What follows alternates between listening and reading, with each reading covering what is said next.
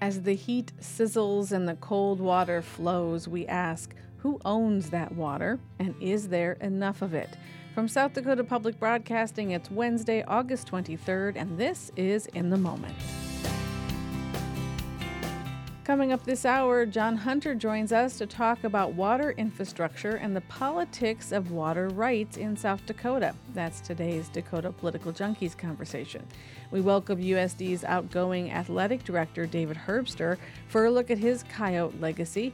And speaking of water, how much of it should you be splashing on saving your lawn and landscaping during the heat? Eric Helland stops by. Plus, a Fringe Festival production comes home to Aberdeen. We explore the lives of the saints later in the hour. We're broadcasting live today from SDPB's Kirby Family Studio in Sioux Falls. I'm Lori Walsh. You're in the moment. News is first. The federal government offered millions of dollars to feed hungry kids in South Dakota. The state government said no thanks. Bart Pfankuch is content director at South Dakota Newswatch, and he is with us now to talk about why the Noem administration declined to apply for a federal food funds program. And Bart is with us in SDPB's Black Hill Surgical Hospital studio in our Rapid City space. Hey, Bart, welcome back. Thanks for having me, Lori. Tell us about this program and how it is set aside from other food uh, programs from the federal government. What is the program?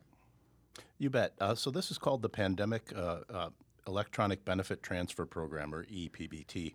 This was instituted uh, to provide money during uh, the height of the COVID pandemic, and Congress recently extended the program to help low-income kids get food.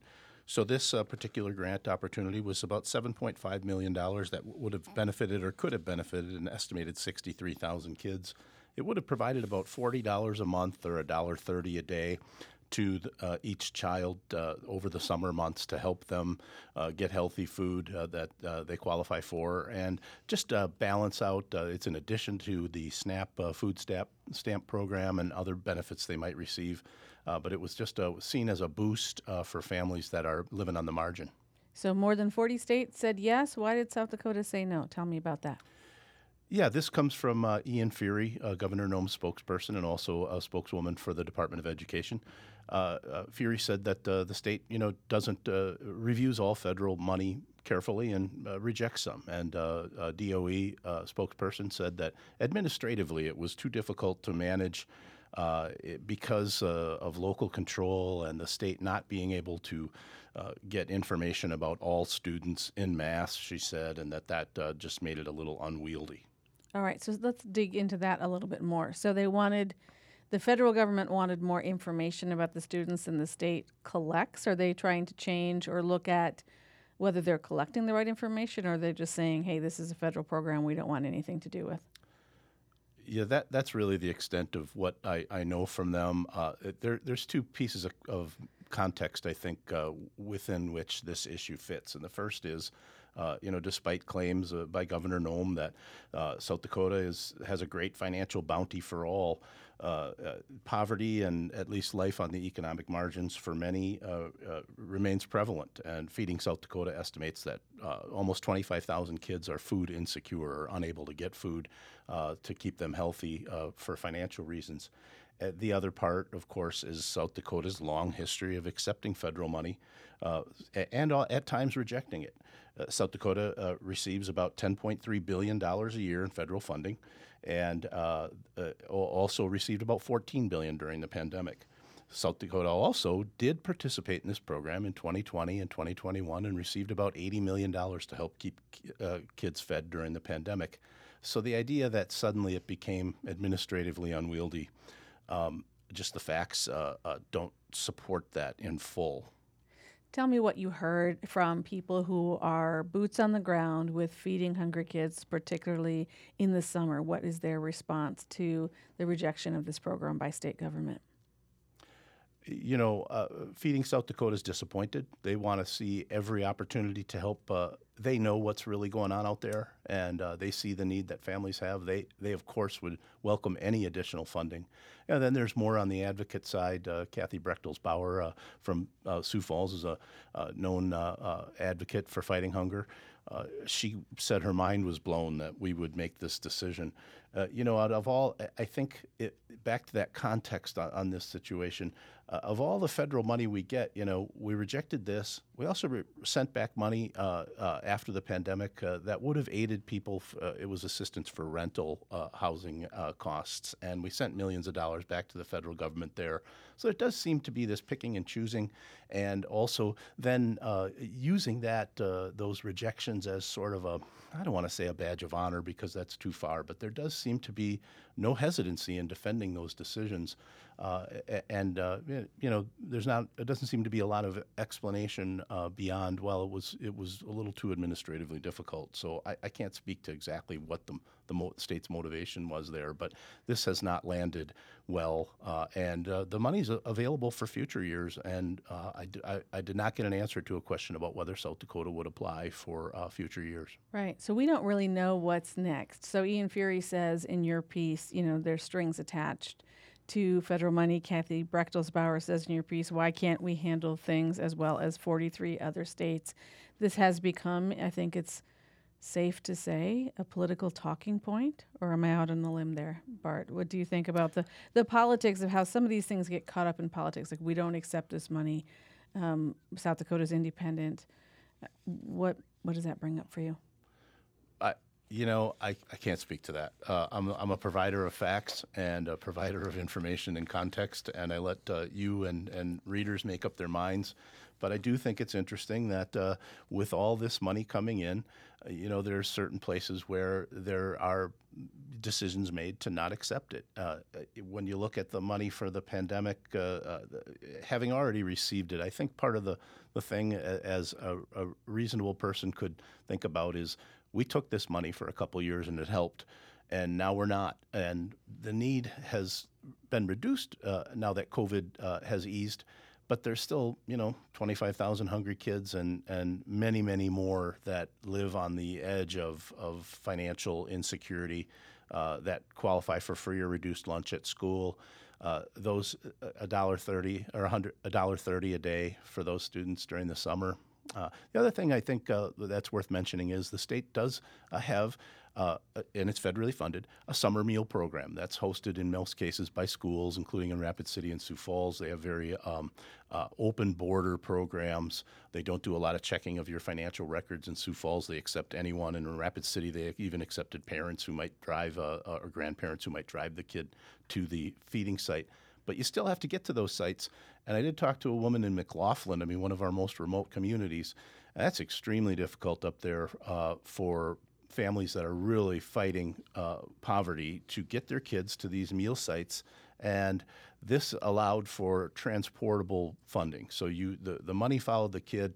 They could take uh, their EBT card, go to a qualifying grocery store, and buy uh, uh, materials for uh, a healthy lunch and they didn't have to be driven to a site or make it during the, the hours that the meals are, fe- are, are, served. So those are some things I think that are missing there. And also, there was a federal uh, government, I've learned since the piece ran, that the federal government did pay for some administrative costs to run the program. So I think readers and, and, and people like you and thoughtful residents of South Dakota can kind of make up their own minds about what to think about uh, this decision. All right, lots of hungry kids out there, lots of different programs to get food to them. Uh, this is one. You can read more about it at sdnewswatch.org. Bart Pfankuch is content director at South Dakota Newswatch. We appreciate your time today, Bart. See you next time. Always a pleasure.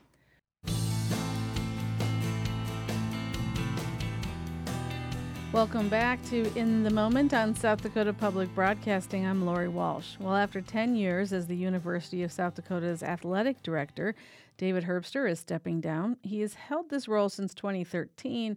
He acted as interim athletic director before that, and even before that, he was a familiar face around the Coyotes athletic department. He's with us now in SDPB studios on the campus of USD in Vermilion to look back at that athletic legacy and some big transitions during that time. David Herbster, welcome. Thanks for being there. Thank you, Lori. Thank you for having me on today. You had such a quiet tenure. Not much happened. You just sort of kept things steady and uh, didn't, you know, rock the boat or steer the ship in any new definition uh, directions. That's that's fair, right? Sure, No. sure. It was a, it was No. a pretty calm 10, 10 plus years. All right, tell us a little bit first of all, like some of the things that you'll miss as you move on to your next role at uh, Sanford Health. I believe you're going to, but tell me a little bit about what you'll miss about the USD athletic department. I think the one thing that I'll miss the most, and it's one of the reasons I got into the business, was having the ability to interact with the student athletes. Um, their energy, their passion, kind of the youthfulness of it, um, and just watching them grow. Uh, not only from sometimes seeing them when they were being recruited in high school to the point in time that they get to graduation um, and walk across that stage and get their diploma. I think to me, that's one of the things I'll miss the most. Uh, but in my new role at Sanford, I'll still have that opportunity to work with Sanford's uh, partners, uh, whether that be their university partners or youth organizations or South Dakota High School Activity Association. Um, so won't be too far away from it, but certainly not in the trenches like I, I have been here. So take me back to when a student is making that decision and you're trying to convince them to come to USD not only because you think it's, you know, a good fit for them as an athlete as an, and as a student, as an academic, but also like you're trying to create programs that will bring more of those elite athletes to uh, and, and community leaders to your campus. Tell me a little bit about some of the things that you heard from those students and how you responded to them.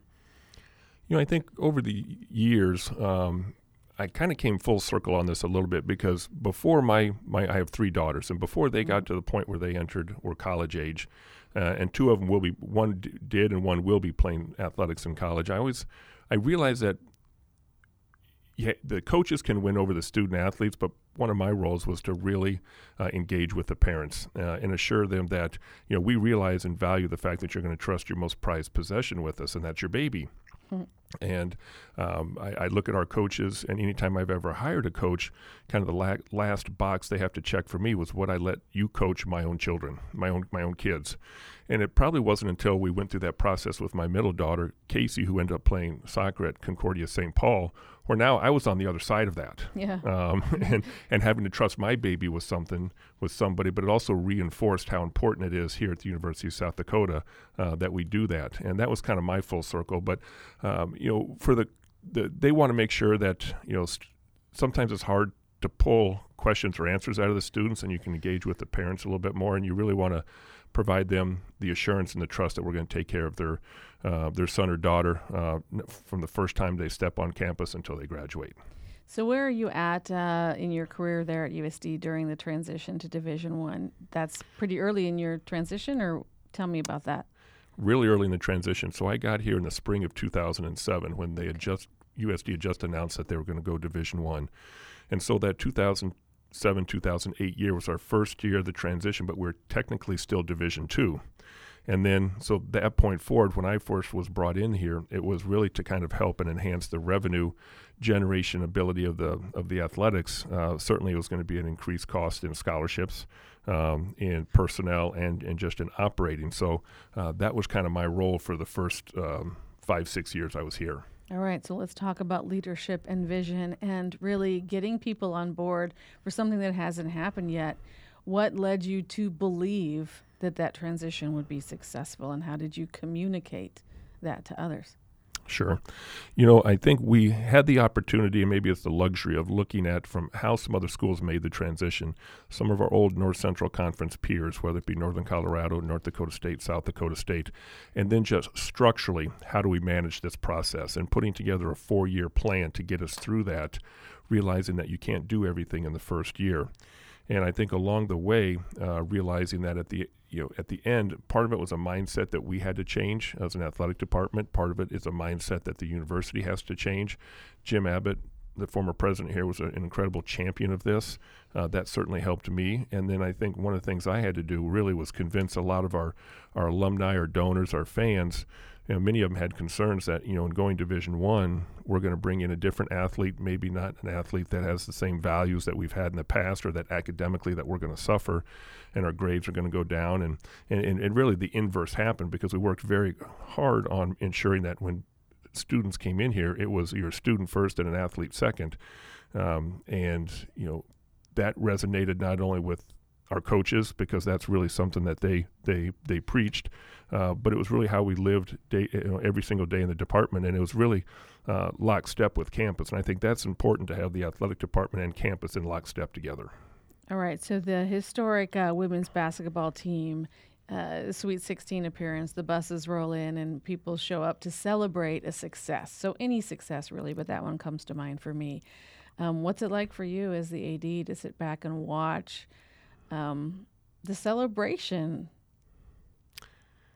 You know, the what I've always appreciated is the on court celebration, the on field yeah. celebration, because you have that instant release of passion, of energy, of excitement, of, of happiness. Um, and then you get a chance to reflect on a little bit. So, like, well, let's say when those buses come back to campus, and you actually get to welcome them back. And the, you know, the year back in 2016 when we won the WNIT, and we were able to do that almost virtually. Yeah. That was the last year of the dome, um, and I think we had six last games in the dome because of the women's NIT. But to watch them rally around it, those are goosebump moments. They really are. And those are things that you don't ever forget. But the ability to provide those opportunities for the student athletes is, has always been extremely rewarding. What's next for this program? What advice would you leave behind to, you know, there's a, a nationwide search, of course. What do you want to tell the next athletic director? Follow your heart follow your gut. Uh, don't take no for an answer. Uh, realize that you're being entrusted with 430 athletes who are all looking for you for guidance. Those coaches are looking for you for guidance, and you've got to be strong. You have to be able to relate uh, and communicate not only with the coaches and the student athletes and develop that rapport, take your vision and make sure that it's a vision that everybody buys into and do not ever give up on pushing that vision. Hmm. David Herbster um, on his way to Sanford from the University of South Dakota Athletic Department. Thank you so much for all that you've done, and we'll hopefully talk to you again. You're not going too far. Not going too far. I appreciate it, Lori.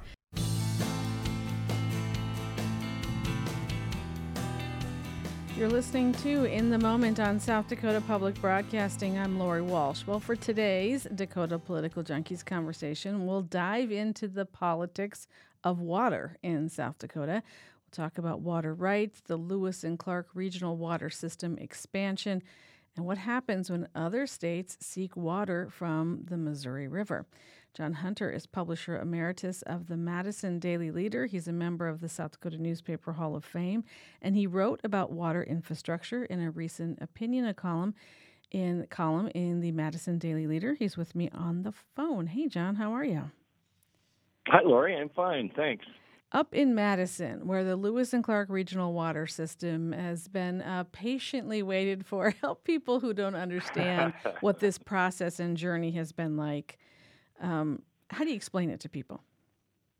Well, it's uh, it's extraordinary, and uh, Lori. First of all, to have uh, to have all the politics and all the things that need to uh, go right in order for a system like this to be constructed is extraordinary. And then you add to that unbelievable patience. You know, in in Madison, and we're the last uh, city in South Dakota to be connected to Lewis and Clark. Um, we've waited over 30 years, and that's when we started putting in money into the system. So we fully paid our share within just a few years, raised our local water rates to pay for it, and then just uh, sat and patiently waited. It, has been a long journey, but uh, clearly these are really important infrastructure things, and we're glad we did it. So it took a long time because of why? why did it take 30 years? Unbelievable. Well, first of all, it took, you know, it's a shared project. And, and I need to emphasize, you know, these water systems are political animals. There's, there's no private, really, you know, Fred Johnson's water system, right? They're all kind of government agencies or part of that. And so this one in particular required three different states, um, you know, three, that means three governors, three legislatures, uh, six senators, uh, 20 plus um, municipal and rural water systems to get done. So it was actually about 10 years before the project was even authorized, and that's a that's a very important term in the federal government because that means they're going to eventually live up to their obligation. So after that 10 years, we're ready to ready to go, and and all the municipalities, rural water systems, states put all their money in, and then the federal government says, well, maybe not all of it right now and that money dribbled in over the next 20 years until this latest surge of federal government spending is able to finish that off. All right. So it's the Biden administration that gives post-pandemic money to kind of get the the next, you know, section of, of infrastructure built, but they can't really take credit for it. I'm, and I'm saying this in the sense that like, it how politi- it's political, but it's not necessarily going to be on somebody's political sign. You're not going to hear it brought up at the debate because it is Right. such a complicated, you know, a complicated thing. You don't turn on your tap and say thank you, Biden, right? 30 years. Right, right. so therefore it can be hard to campaign on or prioritize it because it is complicated. Right, and think of all those years, all those different administrations, all those different legislatures. But here's a trivia question, Lori, that not, um, everyone knows. Lewis and Clark started out as the Southeast South Dakota rural water system. And uh, so when the original uh, organizers went to Senator Daschle, he said, This is, you know, I can't carry this thing by myself, or even with Senator Pressler. So let's get other states involved. So you send out tentacles into Iowa and Minnesota, and so then you can get those senators and those legislatures and those governors involved. And that's what helped get this thing because it was a regional system and not just a benefit to South Dakota. Sure. Okay. So let's talk about the Missouri River now because water rights still political there and some of those western states um, might have their eye on the Missouri. It doesn't really belong to South Dakota even though we think of it as our river, our state that divides us into east and west. It's not our water. Help people understand how that works. Well, the que- yeah, your question is is apt. Uh, who does who does own those water rights? And and it's in a, in a quick summary, it's mostly the states. Although the federal government has a significant role in that because there's lots of uses of the Missouri besides fresh drinking water. It's also used for transportation, southern mostly. It's used for hydropower. It's a huge thing for us. It's used for recreation, and the federal government has responsibility for flood control. So it's not just fresh drinking water, but by and large, Lori, those uh, those water rights are granted by states to individual users, whether it's uh, agricultural uses for irrigation or rural water systems. And the the news with that is kind of interesting. Once that's granted, it pretty well stays in place forever. And that if there gets to be problems in the future where you've got a shrinking supply, the earlier ones who got in get the priority. So that's particularly important right now if California and Arizona and New Mexico are starting to look at South Dakota's Missouri River as a source for their dwindling supply of the Colorado. We want to make sure we get our rights established first. So there are several different water systems, three in particular, that are uh, kind of in the formation stage to try to apply for rights uh, in addition to Lewis and Clark, uh, that would kind of stamp those rights ahead of those who may come 10 years from now. What needs to happen next then, and who needs to be making those decisions? Because what I hear you saying is, you know, somebody is, needs to be on top of it um, now or, Right, 10, or 10 years ago. Right. Um, so the question is, how do you? I mean, the, the the rights are applied with the state, and that's where you have to go. And really, only for large scale projects. You can put a you can put a hose in the Missouri River and pull out without any problems. But if it's over ten thousand acre feet, then it has to go through the state legislature. Now, Lewis and Clark was the last water system that did that 30 years ago and got that application. And they are going to now apply again to expand their system uh, from 43 and a fraction million gallons a day to 60 million gallons a day. So those 19 million gallons um, need to be applied for, and they will they will do that. Now, the other ones, um, there's one called the Dakota Mainstem Regional Water System that would kind of be a Lewis and Clark clone in central and southern uh, parts of the state. And there are lots of cities and rural water systems signed up from that, including five members who are also members of Lewis and Clark, City of Sioux Falls, uh, Lincoln uh, County Rural Water, and so forth, even Madison.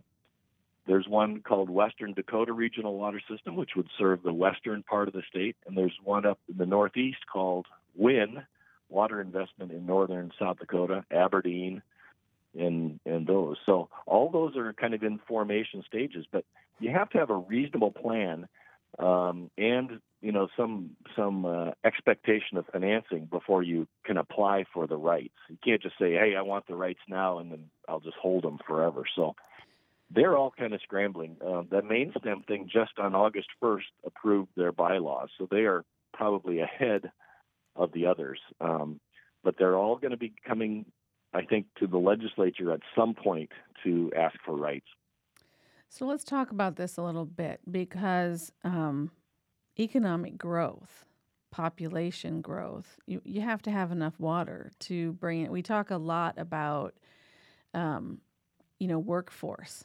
If you're going to recruit somebody to come to South Dakota, you're going to say, oh, the taxes are low, or, you know, Freedom Works here, or whatever your efforts are to get people to come. When they do come, that is an increase in population, and you need to have an infrastructure to support any kind of growth, whether it be in business or residential or even recreation that might be seasonal. Um, how are those decisions made? I mean, is at some point are we just capped because we don't have enough water to grow anymore? Uh, the Missouri is fortunately a plentiful river, and you, know the upper three states um, have fewer than three million population. So it's not a problem. We're not overpopulated um, yet. Is that what you're telling me, John? Not, not quite Tucson or But- Phoenix, is it? But we need the infrastructure, But- though. I mean, you might have this, you might have the space, and you might have the water, but you don't have the pipeline to get it where it needs to go, right? Right. Well, think of this. Sioux Falls, remember, used to be served entirely by the Big Sioux River. And certainly with the growth that Sioux Falls has seen, there's not a chance that the Big Sioux could provide enough water for the city of Sioux Falls today. Right. But someone had to think of that 30 years ago when they said, let's try some, let's do something else. And so I think a lot of people are trying to think 30 years from now, what kinds of things are you going to need? And the good thing about the Missouri, it's really clean water. You don't see a lot of uh, 3Ms or General Electrics up the stream that are putting in chemicals. It's really good water. It doesn't have any of these forever chemicals that plague much of the nation. So it's good water. It's plentiful, at least at the moment. And so I think it's a really visionary thing that these companies or these organizations are thinking out a ways. I think there are a lot of people who regretted not joining Lewis and Clark. Uh, Um, and I don't know the specific rural water systems or municipalities, but I think they said, rats, we should have gotten in on that. well, maybe not when you were in, you know, year 12 of waiting. they probably said it's a good thing. But now that you're on year 30 and the volume increases, Here's another thing, Lori, if I Yeah. may. Um, you know, population, I think, is probably the biggest driver of water usage. I mean, I've thought about this. I've talked to uh, water people about this. There are some big kind of value-added agricultural operations that also use a lot of water. You know, there was a there was a plan for a time to put a, a shrimp growing plant in Madison that was going to use millions of gallons a day, and that never came to fruition. But um, certainly, city of Sioux Falls, Lincoln County, uh, is experiencing all this population growth, and that's that's a real demand. I'm not sure that you know individual residential water usage per person is growing. I think it's fairly flat. Um, you know, we don't. You know, if people are, I think, uh, conscious of the environmental importance of water and don't waste a lot. Certainly in a hot summer, and I know you've got a guest on later talking about how much we should irrigate. And, Yeah. Um, how that's, much that's that what I was going to say. So we'll, we'll ask the lawn and landscaping guy how much of that water he wants us to be using to keep those things green. But okay, so go back for a second, John, because this all intersects. You said like, well, thirty years from now, thirty years from now, we, um, unless we make some pretty significant changes, our climate's going to be very different. You know, we're more extreme. We're already seeing, of course, the impacts of, of human-caused climate change. We're all sitting in a heat wave right now. Some places in the state have extreme heat warnings right now. We'll see more of this. The drought um, that we have seen in the past um, there's a lot that intersects with water from in, in the political much. in the political very realm. much. And you think you, I think if you look out that far and think of the possibilities or the range of possibilities, could be the same, could be different. But you think we got to get the fundamentals right: clean air, clean water, you know, whatever the you know the the basic, the very basic fundamentals of living, you have to kind of think of those. And here's the irony: I remember reading the other day. There's not a single person involved with Lewis and Clark at its very beginning who is still involved with it today. So talk about visionary that they would think of things past their lifetime. They may they may still be alive, but they're not involved with Lewis and Clark. But that you'd have to think one more generation. We're so thankful to them for thinking ahead. Maybe it's maybe we need to do some thinking. Up. But you know, if you think of again back to these water rights, you want to. I think you want to put your stake in the ground uh, for whatever happens. We don't. We can't even predict that far. but let's, let's just get came back from the Black Hills where there are a lot of stakes in the ground. Stay tuned. and some of those stakes are from mining companies that you want to use a whole lot of municipal water. Um, so again, if you think water's not Ah. politics, then uh, you, you're not paying deep attention to some of those stories. Well, Wow. think of all the politics. You've got states, you've got the federal government, you've got municipalities, you've got Yeah. counties. You know, I mean, there's a PUC, there's everybody. All right. Well, good foundational conversation for deeper thoughts and more details and stories later. Who knew we could go an entire segment uh, talking about the poli- politics of water? We did, and so does anybody. And there's uh, plenty more there's segments. plenty more. There's more segments we could fill up too. All right, Jon Hunter, we're going to talk about uh, your lawns and gardens up next. But uh, for our Dakota Political Junkies conversation, Jon Hunter, publisher emeritus of the Madison Daily Leader, you can uh, go online and see his column. Um, I think right now, because I just did it this morning. Jon, thanks so much. We'll see you next time. Thanks, Lori. Take care.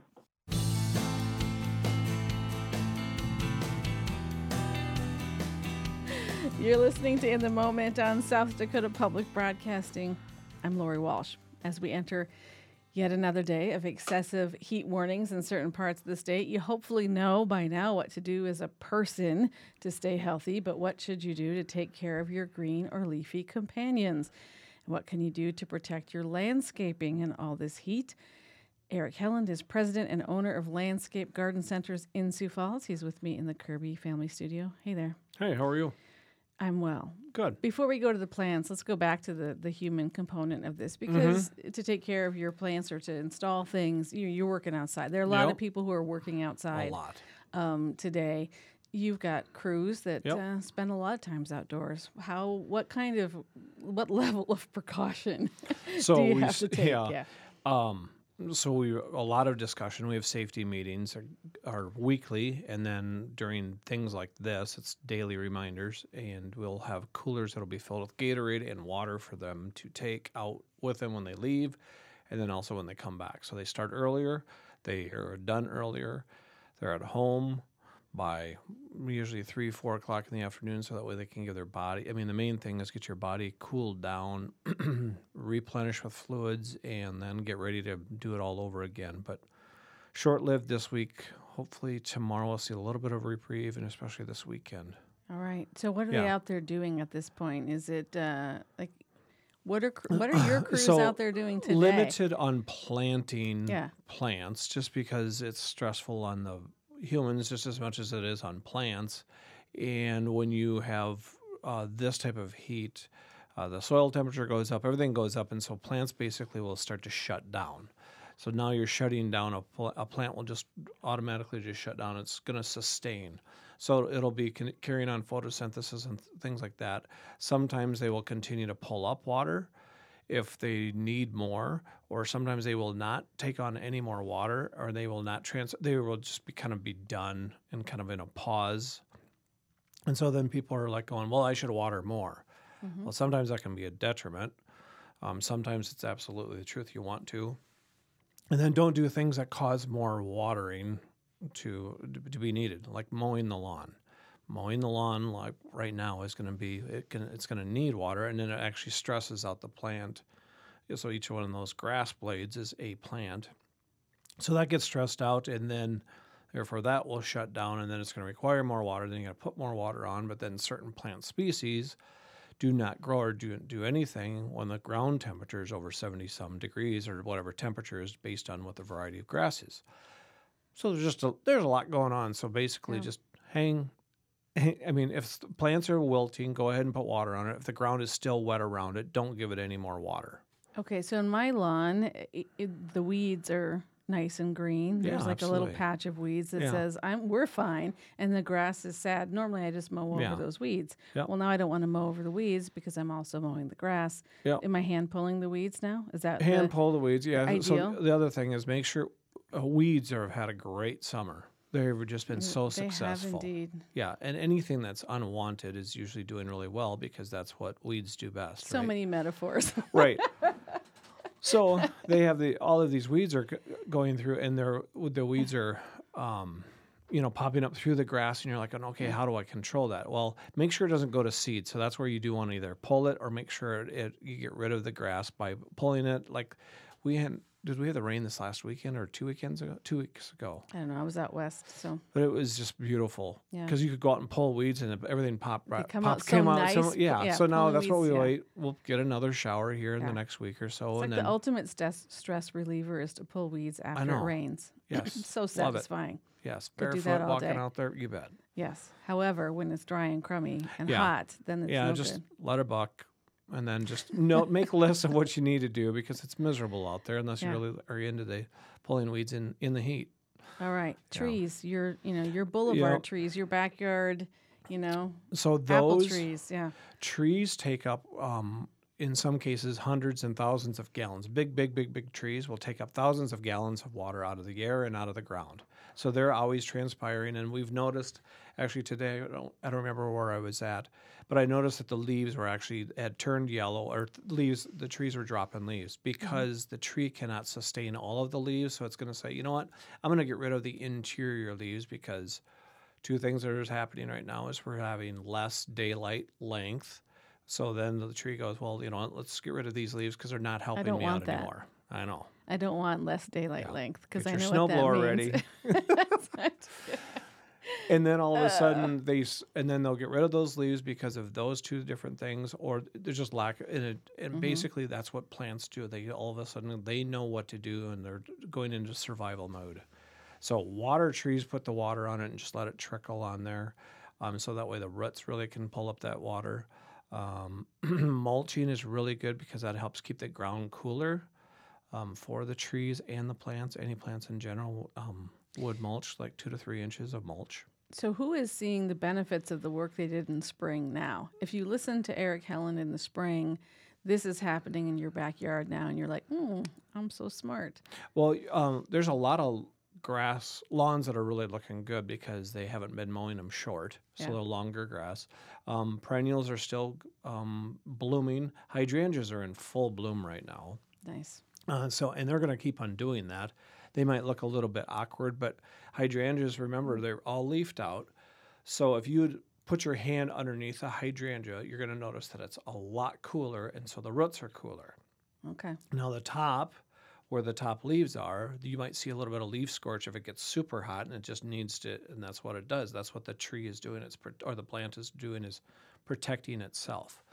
So, trees shade their root system too, right? So the same same principle with hydrangea with shrubs and things like that. Um, grasses, ornamental grasses, are just loving it because they usually typically will tolerate anything like this. Right. So, good decisions. Yeah. Yeah, we're not to mum season that yet, though. I No, mean, the we're not gonna days are mums. changing, but Mum's we're, we're not. We're not. Don't worry. It's Yeah. still summer. Yeah. It's- Absolutely. It's yeah. summer. Enjoy it. Eric Helland, thanks so much. It's always a delight. Go, come pull the weeds in my yard. Yeah. with the with the cooler of Gatorade. Right. Yes. All right. Thanks.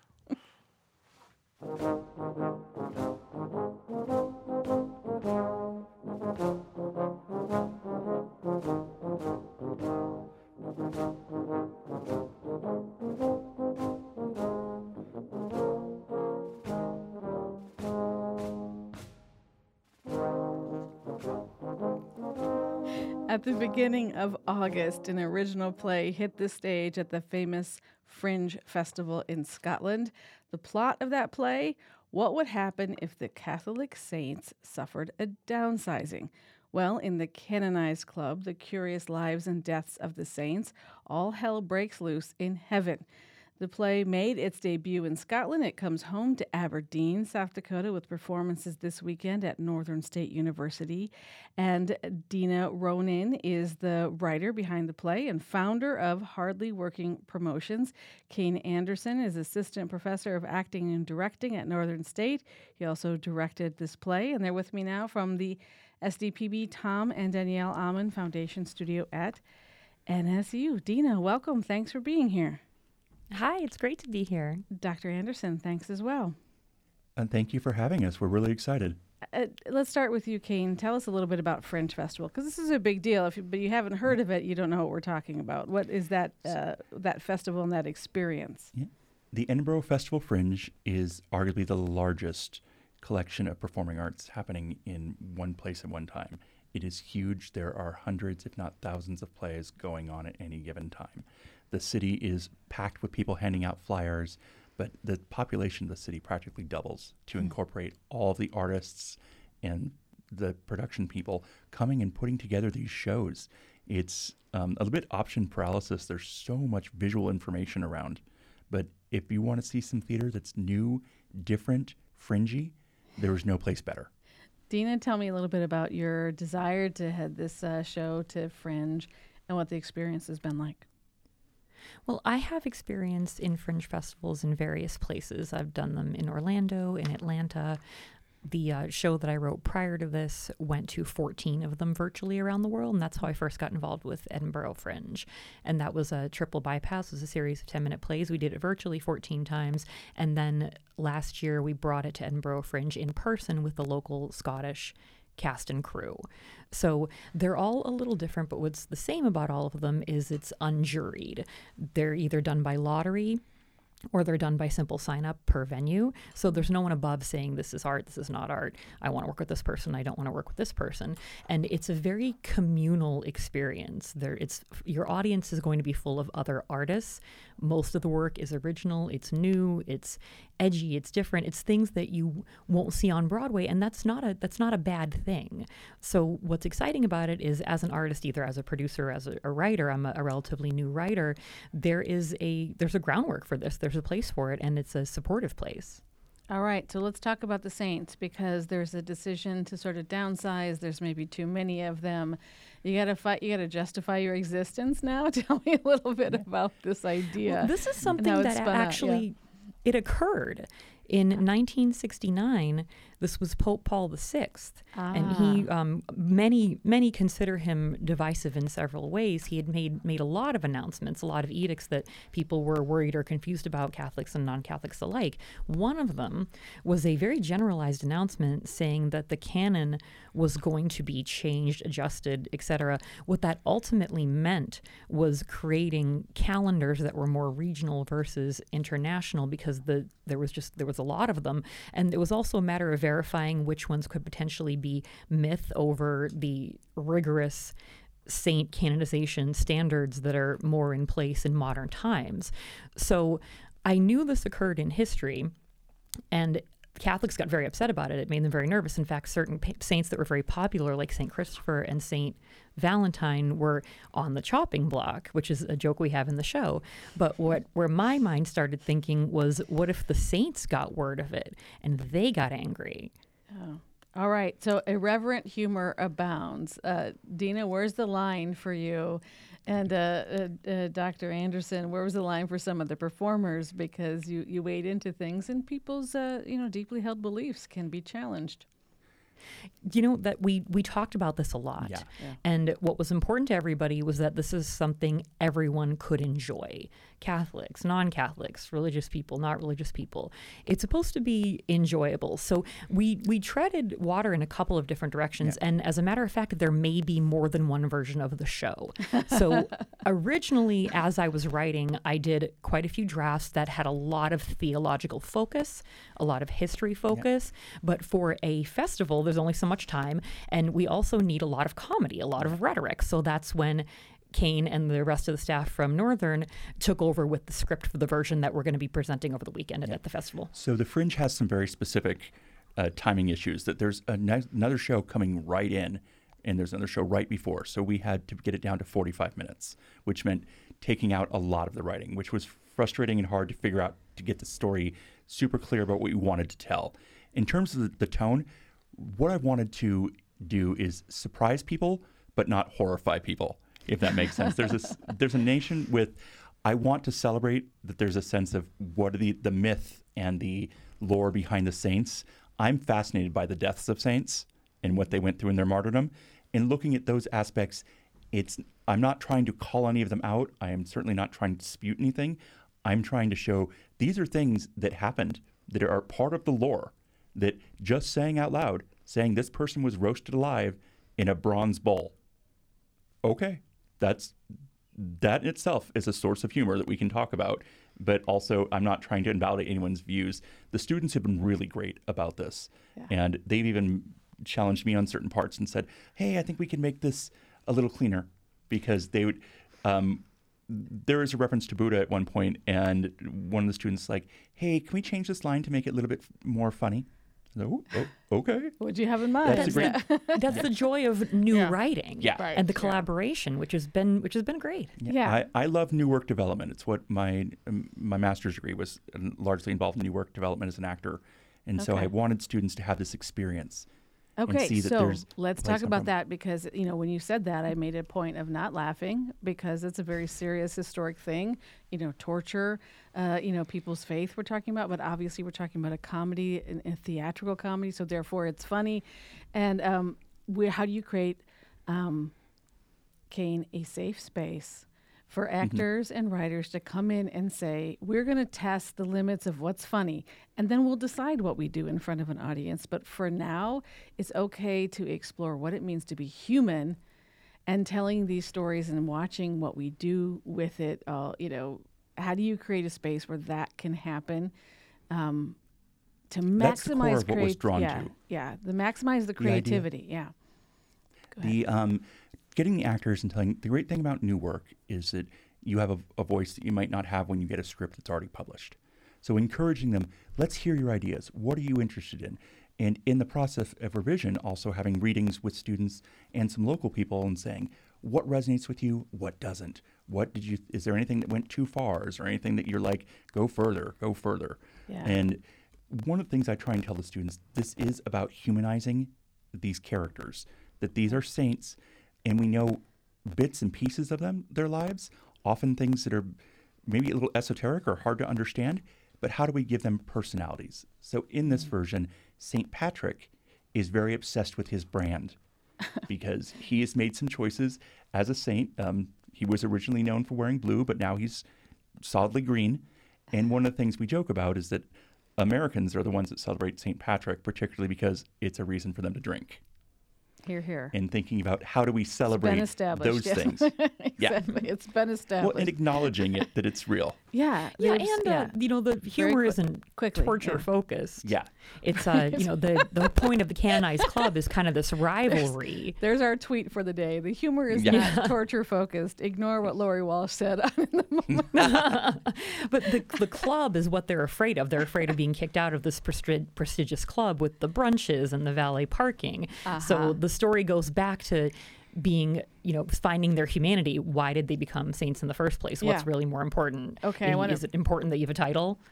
I want to make sure that people know the Canonized Club performances are at Northern State University in Aberdeen, August 25th, 26th, 27th. Hopefully, we have whet your appetite to find out more about this performance and all that it could hold. Theater at its best. Uh, more information on our website, sdpb.org/news. Um, Dina and Kane, we really appreciate your time. It's been so fascinating to create this sort of safe audio space to talk about what theater can do in South Dakota. Appreciate it. Thank you so much. Thank you. Have a great day. That's our show for today. We hope that it served you. From all of us at SDPB, thanks for listening.